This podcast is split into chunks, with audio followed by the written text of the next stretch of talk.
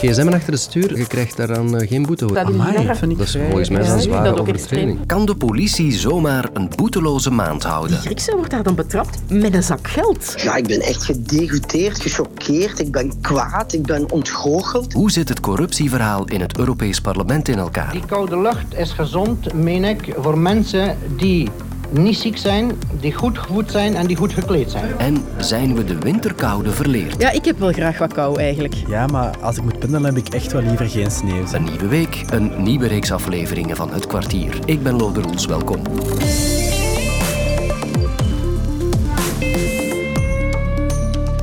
Wie al wel eens last heeft van een zware voet of parkeerboetes verzamelt, die luisterde vanochtend misschien toch net iets aandachtiger naar het nieuws. 8 uur 14 nieuws, Janneke Aerts. De politievakbonden roepen agenten op om een maand lang geen parkeer- en verkeersboete uit te schrijven uit protest tegen de federale regering. Carlo Medo van politievakbond NSPV zegt dat de politie te lichte verkeersovertredingen door de vingers wil zien. Alle overtredingen die de verkeersveiligheid, laten we zeggen, niet in het gedrang brengen, dat zijn uh, de lichtere overtredingen, uh, waar je eigenlijk eerder verkeersopvoedkundig kunt, kunt optreden. Je kan een opmerking maken, je kan vragen bijvoorbeeld om iemand om zijn voertuig te verplaatsen, je kan vragen om, om iets wel te doen of iets niet te doen.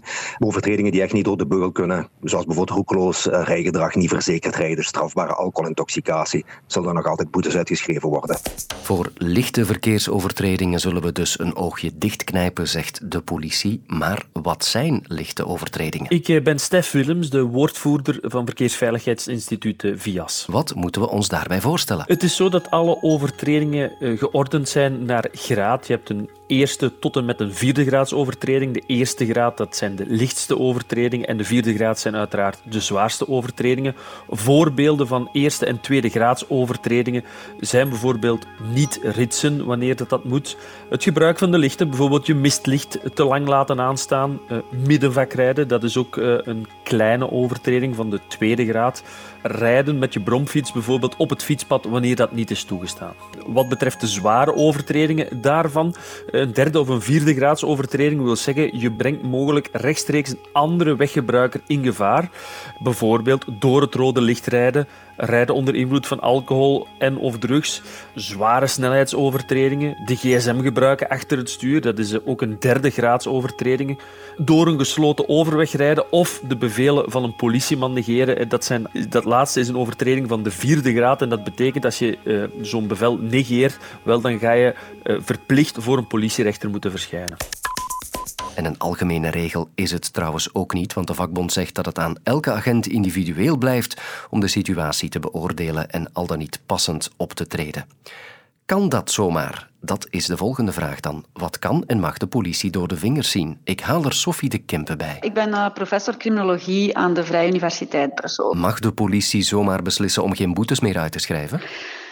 In principe, in theorie, hè, kan het um, eigenlijk niet, omdat uh, politie mensen zijn politieambtenaren en iedere ambtenaar is eigenlijk verplicht misdrijven te melden uh, aan de overheid. Dat is een soort meldingsplicht en als ze daar niet in meegaan, dan maken ze zich eigenlijk schuldig aan schuldig verzuim. Maar natuurlijk mocht iedere politieambtenaar uh, die s'morgens uit zijn bed stapt, elk misdrijf die hij ziet onderweg naar zijn werk melden, dan zou die nooit op zijn werk uh, kunnen aankomen. Dus de politie beschikt eigenlijk in wezen over een soort, wij noemen dat discretionaire bevoegdheid. Dat is een bevoegdheid waarbij dat ze zelf kunnen beslissen, uh, ga ik iets verbaliseren, ja dan nee. En het is daar natuurlijk binnen het kader van die discretionaire bevoegdheid dat ze zich zullen beroepen op uh, de mogelijkheid tot niet verbaliseren tijdens een moment van staking. Hoe ver gaat die discretionaire bevoegdheid? Wat kunnen ze door de vingers zien uiteindelijk? Ja, die discretionaire bevoegdheid in principe is dat, dat is geen wettelijk ding. Hè. Dat ligt niet vast in de wet. Discretionaire bevoegdheid is gewoon iets dat voortvloeit uit de praktijk. In principe moeten zij alles wel verbaliseren. Ook is er zoiets als overheden. Hè. We hebben nog toch wel een bestuurlijke overheid. We hebben onze burgemeesters, we hebben de gerechtelijke overheid, we hebben onze procureurs en onze onderzoeksrechters.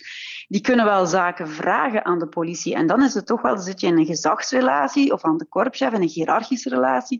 Dan ga je toch wel moeten uitleggen waarom dat je bepaalde dingen niet doet of wel doet. Als de burgemeesters nu gaan vragen van ik wil toch dat jij in mijn gemeente wel optreedt, ja, dan is het aan de politie om dat ook natuurlijk uh, te doen. En als ze dat niet doen, dan kom je natuurlijk wel in een, uh, in een ander verhaal. Dan heb je eigenlijk gezag genegeerd van de overheid. Ontstaat er ook niet een grote rechtsonzekerheid nu voor de burgers? Want mijn buurman wordt bijvoorbeeld uh, dan wel beboet voor middenvakrijden en ik ja.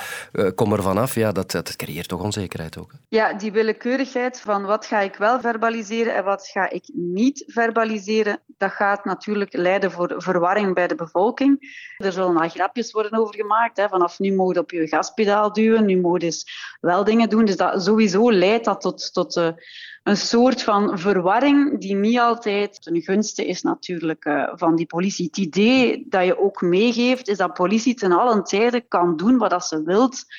Uh, zonder dat ze daarvoor die verantwoording moet gaan afdragen. Zonder dat ze, dus ze geeft eigenlijk nu het signaal naar de bevolking toe van ja, als wij willen, dan kunnen wij morgen uh, geen boetes niet meer geven. Dat gaat niet zo'n goed signaal zijn naar de legitimiteit toe, naar de gehoorzaamheid, naar het gezag van de politie. Sophie de Kempen van de VUB, hartelijk dank. Alright. Het Europees Parlement davert op zijn grondvesten deze dagen. Aanleiding is een onderzoek naar omkoping van parlementsleden en medewerkers. En dat was voorpagina nieuws in zowat heel Europa. L'enquête sur des soupçons de corruption en lien avec le Qatar secoue le Parlement européen.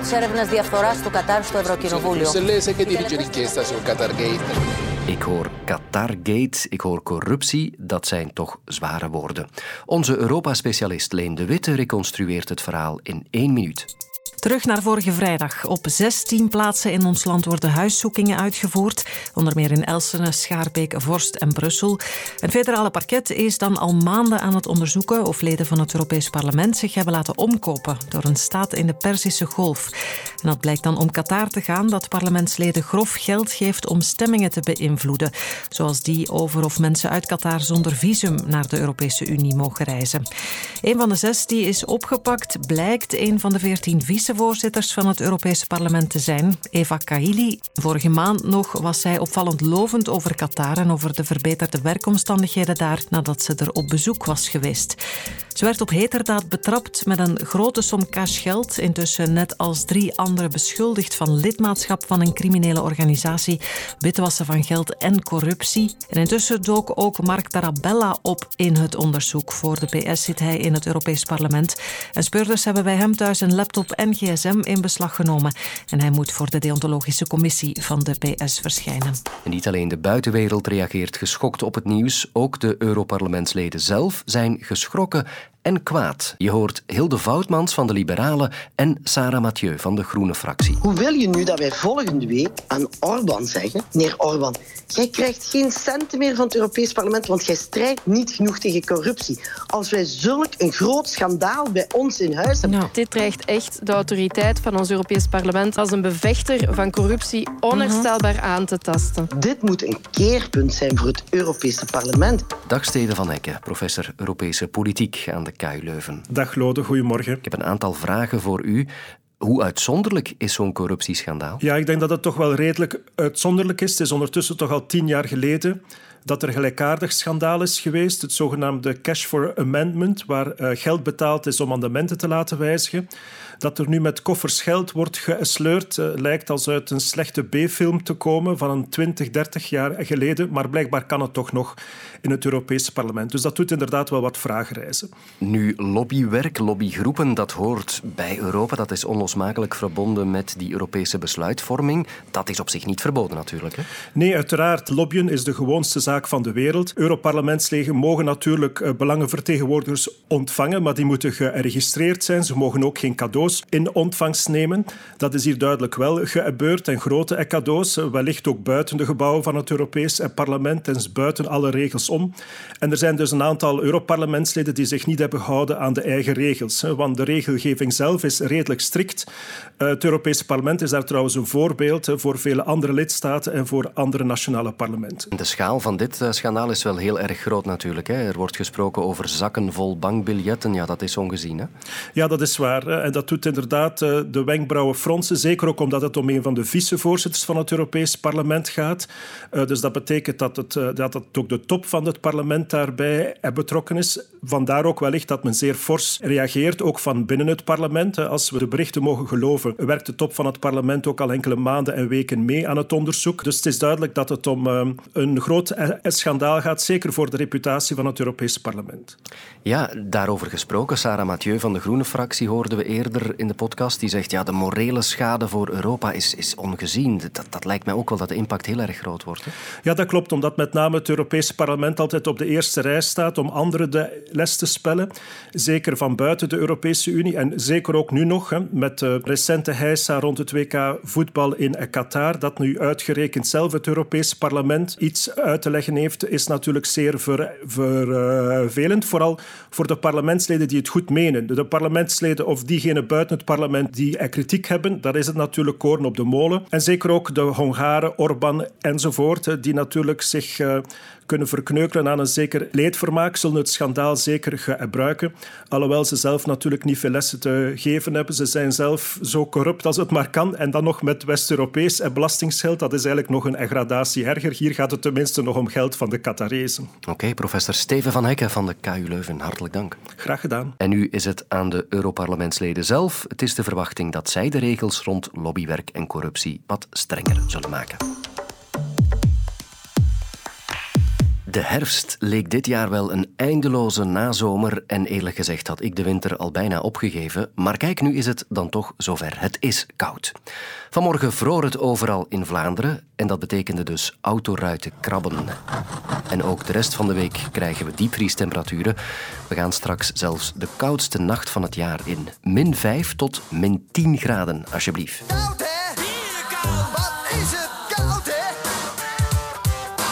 En bij zo'n koude prik komen herinneringen boven aan die keer dat het nog kouder was of toen er pakken sneeuw lagen.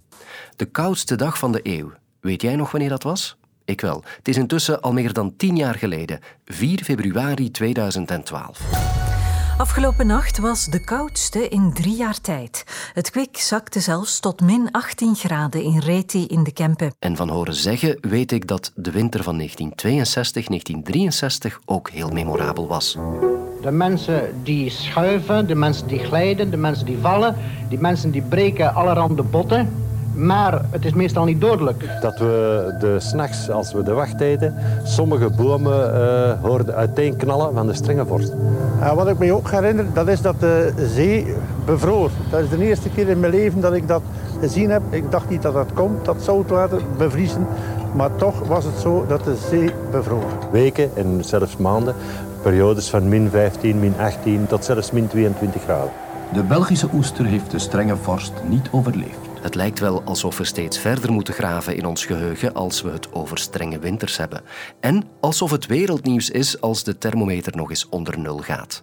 Daar wees weerman Frank de Bozer ons vanmorgen nog eens fijntjes op. Het is in feite niet meer dan een doodgewone winterprik. Als je het vergelijkt met een aantal decennia geleden, ja, dan zijn deze temperaturen, die in feite heel normaal, maar we zijn dit duidelijk niet meer gewoon. Met andere woorden, we zijn watjes geworden. Zijn we inderdaad geen echte winters meer gewoon? En was het vroeger echt kouder en witter? Ik ging goed ingeduffeld aankloppen bij het KMI. Hallo. Bij David de Henau. We beleven nu een koude week. Dat is een, eh, een poos geleden dat we dat nog gehad hebben. De laagste temperatuur ooit in België gemeten was in de winter van 1940. In Rochefort dan was het min 30 graden. In Ukkel is het bijna min 19 graden ooit geweest, ook in, in 1940. Dus ja, dat zijn toch nog wel temperaturen van een heel andere orde dan, dan eens min 6 of min 7 of zo, die we voor de komende nacht verwachten. En min 10 in de Ardennen, ja, daar liggen we ook niet echt wakker van. Dat gebeurt ook wel bijna elk jaar is of zo. Maar ik merk ook op de laatste jaren toch wel dat er ja, bij minste dat er een klein beetje abnormaal weer is, dat er daar heel erg op gesprongen wordt door media. Dus dat speelt ook wel mee. Als je kijkt naar de winters eh, die we gehad hebben tussen 2008 tot en met de winter van 2012, 2013, dat zijn vier, vijf opeenvolgende winters geweest die ofwel kouder waren dan normaal, ofwel uh, sneeuwrijker, ofwel een combinatie van beide. Ik herinner mij bijvoorbeeld december 2010 waar we voor de laatste keer een witte kerst hebben gehad in Ukkel met ongeveer 16 centimeter sneeuw toen. Heel veel dagen van die maand heeft het uh, toen gesneeuwd. Dus ja, af en toe merk je toch wel dat, ondanks klimaatverandering, dat je toch nog een reeks van koudere winters hebt of, of sneeuw. Hè, dus dat verdwijnt niet. Maar sinds die tijd, sinds 2013, zijn de winters over het algemeen toch wel mild geweest of normaal en hebben we dergelijke extremen dan niet meer gehad. Oké. Mag ik op het einde nog even hengelen? Wordt het een witte kerst? Er is een waterkantje, omdat we zien dat de temperatuur s'nachts even naar het vriespunt zou kunnen gaan. Als het niet verandert, het is nog heel ver af. Dus als, als, als, er zijn enorm veel voorwaarden die moeten voldaan worden. Ah, dat doet mij besluiten dat de kans niet bijzonder groot is. Koud? Bibberen vannacht dus, een extra dekentje of een warm waterkruik kunnen wonderen doen, geloof me. Morgen ben ik er helemaal opgewarmd opnieuw met drie kraakverse onderwerpen. Tot dan. Fotografe Noortje Palmers gaat met twee bekende gasten in gesprek over wat hen uniek maakt. Ontdek het verhaal van Jennifer Heijlen, Ben Segers of Anne Rijmen in de podcast Uniek. Nu in de app van VRT Max.